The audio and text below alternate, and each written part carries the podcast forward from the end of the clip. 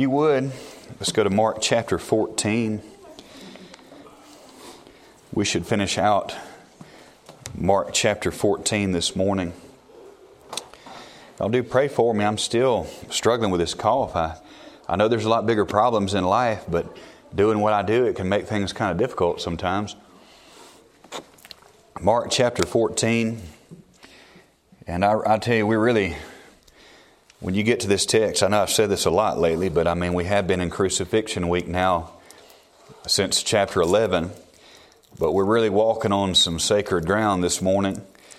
And uh, by way of introduction, as I always point out, Mark looks at Jesus as the suffering servant. He's more concerned with his works than his words. It's uh, the book of Mark is constantly just getting to the point, moving from one event, one thing to another, to another.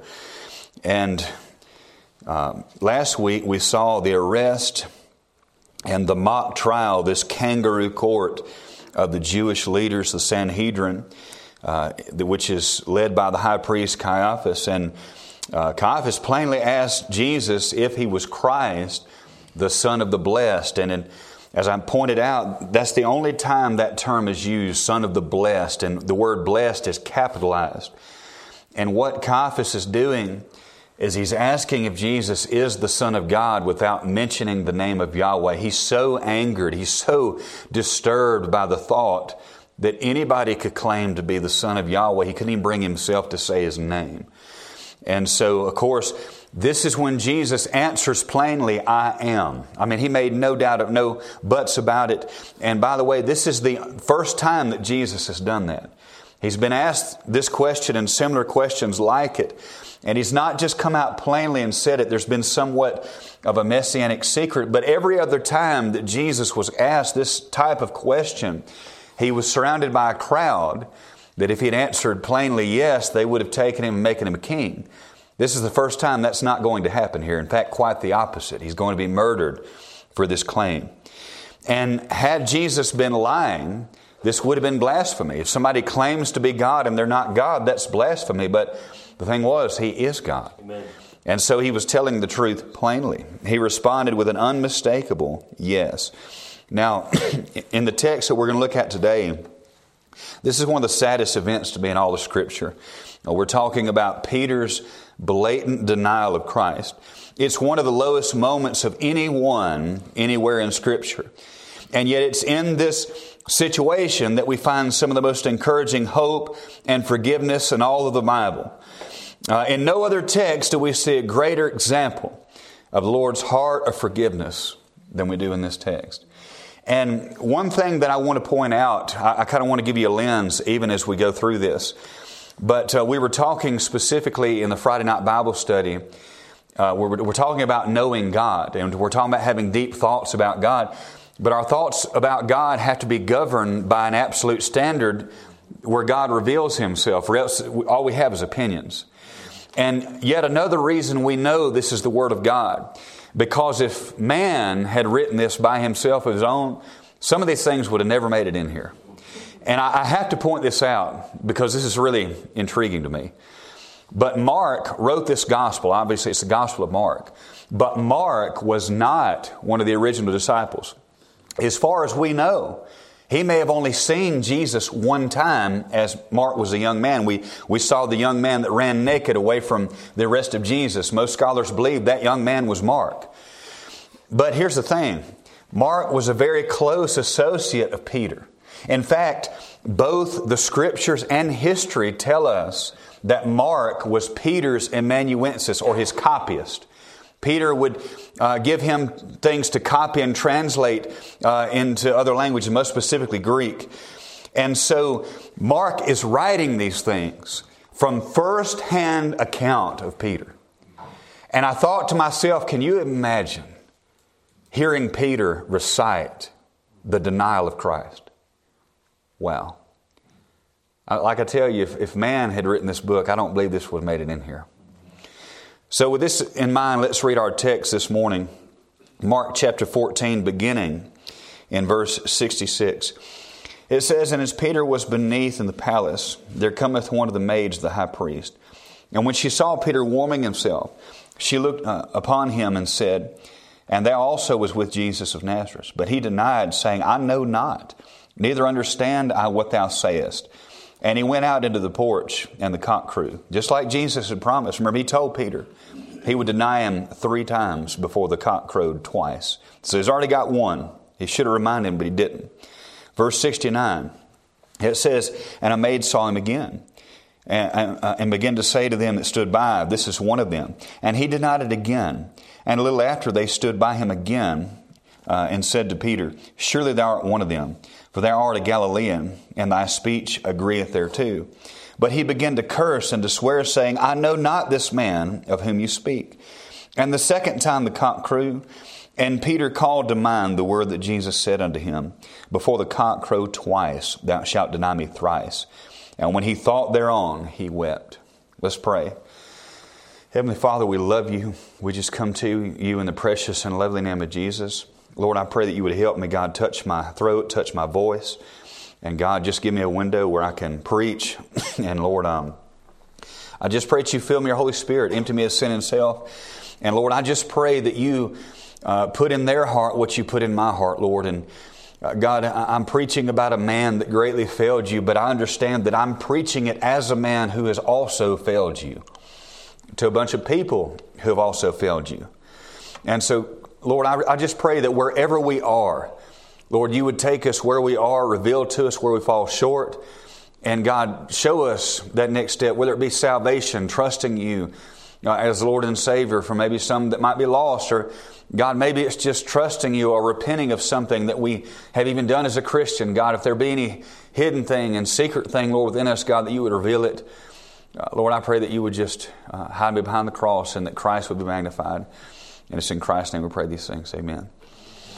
I'm preaching on the thought this morning all things can be made right. All things can be made right. And I want to deal with the question you know, how is that even possible? Uh, especially in a situation like this, how could things possibly be made right when they've gone so wrong in our lives? When we failed so horribly, when we uh, betrayed the Lord, when we failed the Lord so horribly. And, you know, normally in my outlines, I usually ask a question, and the answers to the, that question will be the points in my sermon. It's going to be a little bit different this morning in the sense of I'm not actually going to a- answer the question of how things can be made right until the very end. I'm going to have to build to that climax this morning because uh, before we can really even appreciate things being made right in our lives, I believe we have to come to the conclusion of how wrong things are. I have to really point out just how bad this situation is with Peter. I mean, we know it's bad, but I think it's worse than we might even know. And so, the very first thing in building to this end that I want to point out, number one, is the character of Peter. Look at verse 66. it says, And as Peter was beneath in the palace, there cometh one of the maids of the high priest. And when she saw Peter warming himself, she looked upon him and said, and thou also was with this Jesus of Nazareth. But he denied, saying, I know not, neither understand I what thou sayest. And when he went out into the porch, the cock crew. Now, the Gospel of Mark is not as detailed as Matthew and Luke. And, but I will say this this particular story, this event, is in all four Gospels, at least to some extent. Uh, Mark is not as detailed as Matthew and Luke. Uh, but Mark's purpose, whenever you read Mark's gospel, you understand he is not just cutting out details for no reason. He is lasering in, focusing in on certain aspects of what he wants to communicate to us. And so, in one sense, it's not less, it's actually more. He's just highlighting certain aspects of this event and other events. And most specifically, Mark is trying to highlight and focus in on the contrast between Christ and Peter. We're going to look at that in more detail in point number two. And before we get to that contrast, it's important to point out uh, the, the character of Peter. And if you don't get this, nothing else is really going to make a whole lot of sense. I, I want to reiterate that Peter did this as a saved man. There would be people that would argue with that, but they would be wrong. And we know this for several reasons. I'll just point out a few. But, you know, Peter was saved from the moment that Christ pointed him out and said, Come follow me. And he did. That, that was the moment when he was saved. Did he have a full understanding of a Christ? No. Did any of them know? They didn't until the resurrection. But thank God we're not saved by our complete knowledge of who Christ is. We're saved by grace through faith, and the knowledge comes later. Um, now, in John 13, we know that Peter was a saved man. Because when Jesus went to wash the disciples' feet, we find in John 13, verses 8 through 10, Peter saith unto him, Thou shalt never wash my feet. Jesus answered him, If I wash thee not, thou hast no part with me. Simon Peter saith unto him, Lord, not my feet only, but also my hands and feet and my head. Jesus said to him, he that is washed needeth not saved but to wash his feet, but is clean everywhere, everywhere. And ye are clean, but not all. For he knew who should betray him. Therefore he said, Ye are not all clean. You know what he's saying there? He's saying, You're all mine except for Judas Iscariot. You're all saved, you're all clean except for Judas. That is exactly what Jesus said. Um, we also know that Peter was a saved man because his salvation is really seen again in Luke 22, verses 31 through 32. Uh, the Lord said unto him, Simon, Simon, Behold, Satan hath desired to have you, that he may sift you as wheat. But I have prayed for thee, that thy faith fail thee not. And when thou art converted, strengthen the brethren. Now, this is important to point this out. The word converted sometimes speaks of salvation, but sometimes all it means is a turnaround. That's all it means. And in this case, he's not saying, Peter, when you, when you get saved, when you get born again, strengthen the brethren. He's saying when you turn around from your failure, strengthen the brethren. And we say, where do you see his salvation there? Uh, by the fact that Jesus didn't pray or didn't say to Peter, when you come to the faith, he didn't say that. He said, I have prayed for you that your faith, present tense, fail thee not. And so I believe we see his salvation even in his zeal uh, for the Lord. Uh, you know, Peter, bless his heart, I mean, you know, he did walk on the water with the Lord for at least a little while. Uh, he was very zealous. He got to see the Lord in his transfiguration. Um, you know, he cut Malchus's ear off to try to defend the Lord. And I mean, if they're handing out trophies for zeal without knowledge, Peter's getting first place every time. Uh, he was a saved man when this happened. And so, um, but here's, here's the contrast that's being made. This is what you have to get in Mark's message here. And that is that Peter was the best that mankind had to offer. The best that man had to offer. He walked with Jesus for three and a half years. He heard him preach. He saw him heal the sick. He saw him raise the dead. I mean, all of these things that Peter was privy to, and even as a saved man, he was the best that the world had to offer. We, we listen, we know that the Roman Gentile pagans, uh, we can't expect much from them. We can't expect much from the dead Jews, this religious crowd that the Lord said on the outside they keep the, sh- the, the cup shiny, but on the inside they're full of deadly poison. On the outside they're like white walled tombs, but inside they're full of dead men's bones. We can't expect anything from them. But here comes Peter as a saved man, having walked with Jesus and been exposed to all these resources, and yet he failed the Lord. This is the best that mankind had to offer, and he still failed God. And what's so important to get about this is that we can look at Peter and know that if he failed the Lord like that, so can we. And if you ever get to a place where you think that you're above sin, you're above failing God, you're above falling, you better watch out because you're, primed for falling. You're primed for it. Uh, 1 Corinthians uh, 10 and verse 12 says, Wherefore let him thinketh that he standeth, take heed lest you fall. Uh, even as Christians, we can fail Christ miserably. Uh, we can see this in Peter and know it can happen to us. So I find that, you know, anytime that something happens in our life, um, whether it's a trial, whether it's a tragedy, Maybe it's that proverbial 3 a.m. phone call, that life changing, life shattering news, or whether you really mess up and fail God. I find that people do a whole lot better with those things if, they, if they're in tune with reality before those things happen. I know people that uh, get saved and they think that the Lord exists to give them health and wealth and prosperity, and they think if they're living for God that nothing bad can ever happen to them. Those people are devastated when bad things happen because they didn't, they weren't in tune with reality when those things happen. And when people fall, when they fail miserably, when they mess up, I find they do better if they realize where they were in the first place.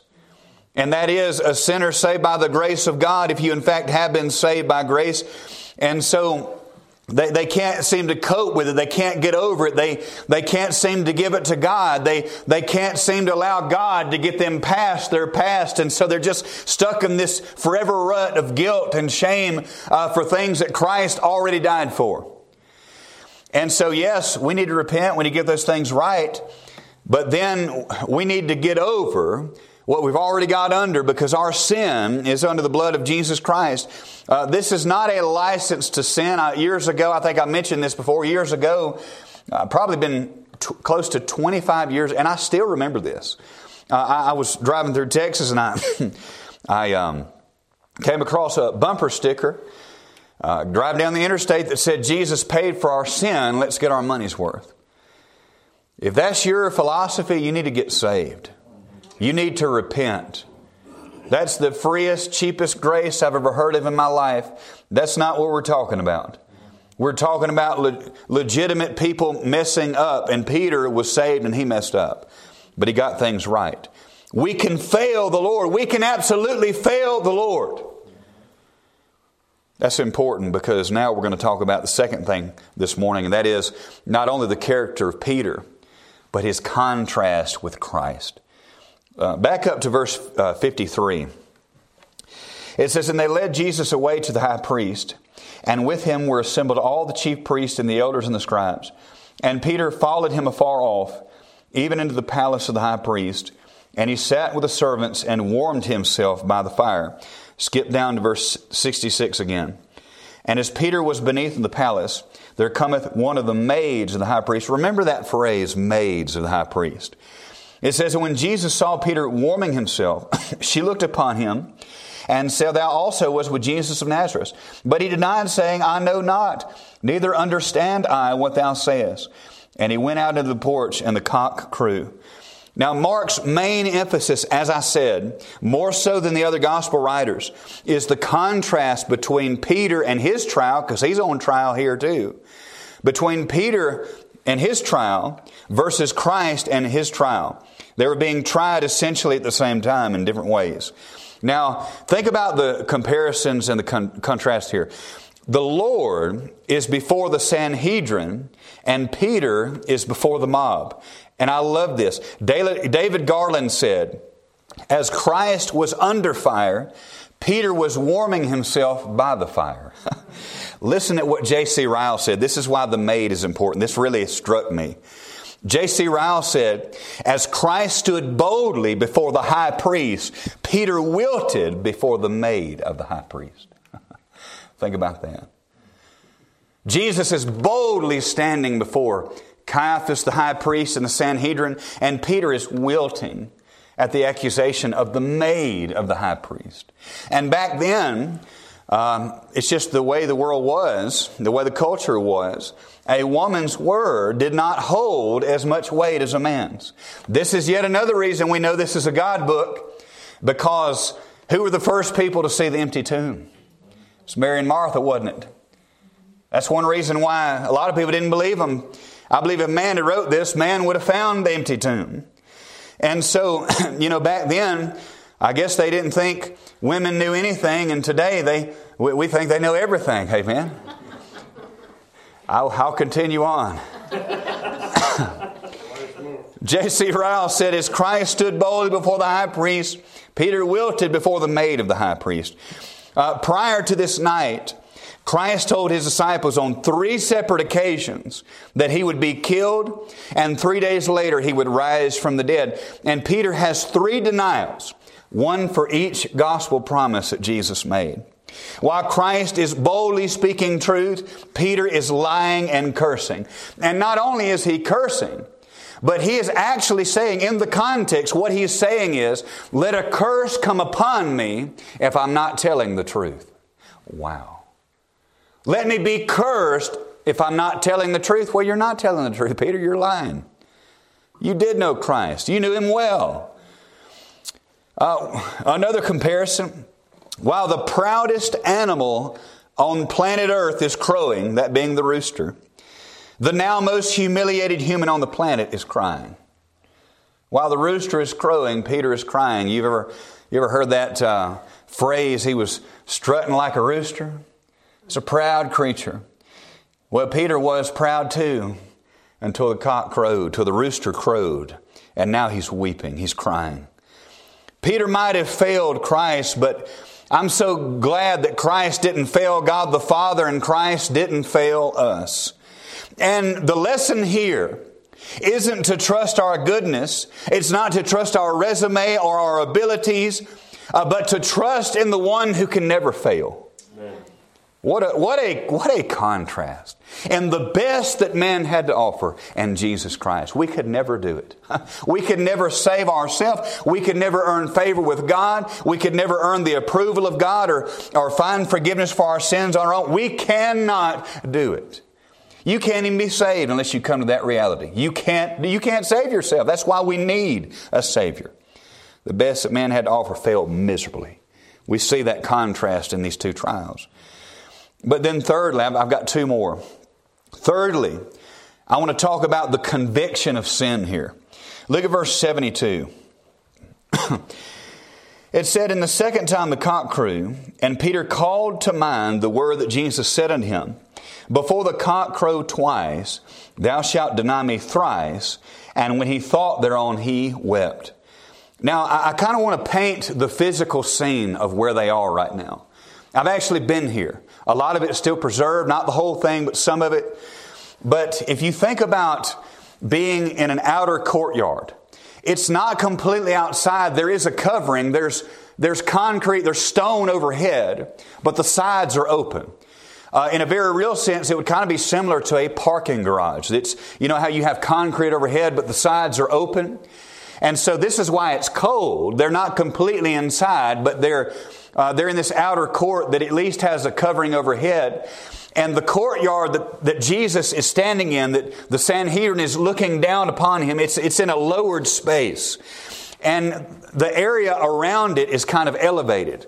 So there kind of would have been uh, perch places, not super high, but higher than Jesus was. And so uh, Peter is essentially standing next to this fire, and he's looking over the perch place down into this courtyard. And so they would have been pretty close in vicinity, even though they would have been on slightly different levels. And so Peter is watching this take place from the safety of the perch. And with that in mind, uh, Luke's gospel account tells us that when the rooster crowed for the final time, Jesus looks up and his eyes meet with Peter's. Can you imagine? And the way that the scriptures paint this picture, it's like as soon as the rooster crows for that last time, he looks up at that very moment. So he hears the rooster and he sees Jesus and the look on his face and he remembers, the Bible says he remembered the word that Jesus spoke unto him about how he would deny him. And can you imagine what that felt like for Peter?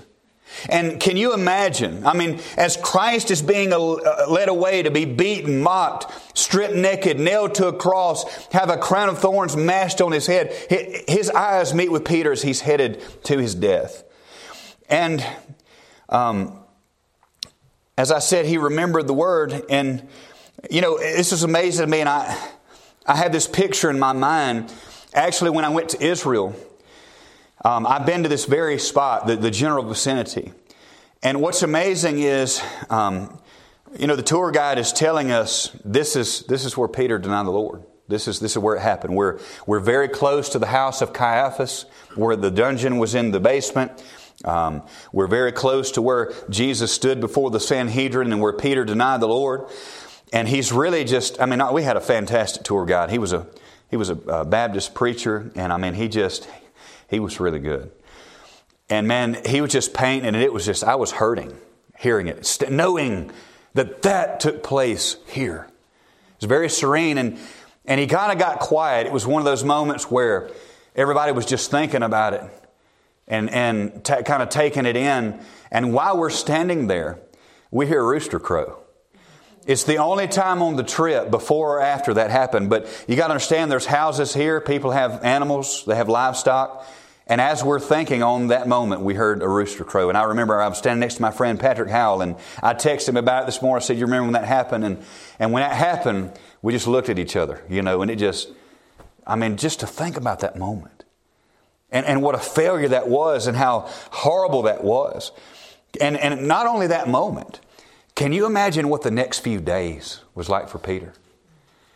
Can you imagine the level of guilt with every, with every slap of the face of Jesus? With every hair that was pulled from his beard?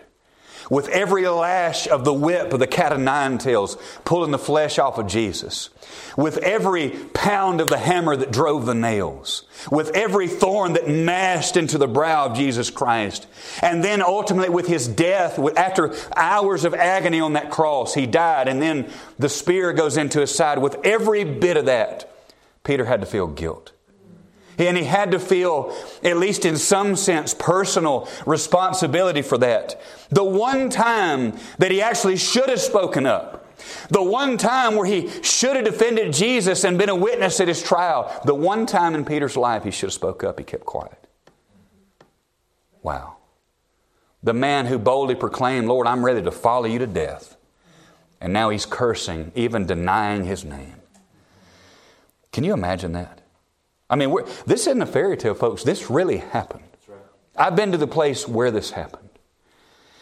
And I, I, just, I cannot imagine what that was like. The, the, the loneliness, the hopelessness, the guilt, the shame.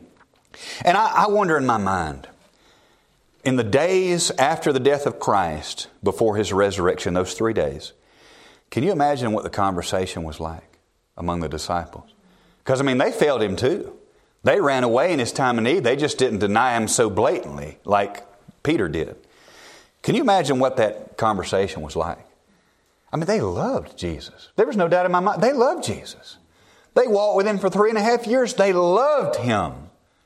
Now they're grieving over him, and now they have to feel responsible for it. I don't imagine there was a whole lot of talking going on. I really don't. I think if you would have been with them wherever they were, whether it was in a room, whether it was out in the wilderness, around a campfire, I don't know where they all went. But I don't imagine there was a whole lot of talking. I imagine you would have heard a lot of grown men weeping. Weeping. The hopelessness. the sobbing. They had all failed him. but this wasn't the end. I love this.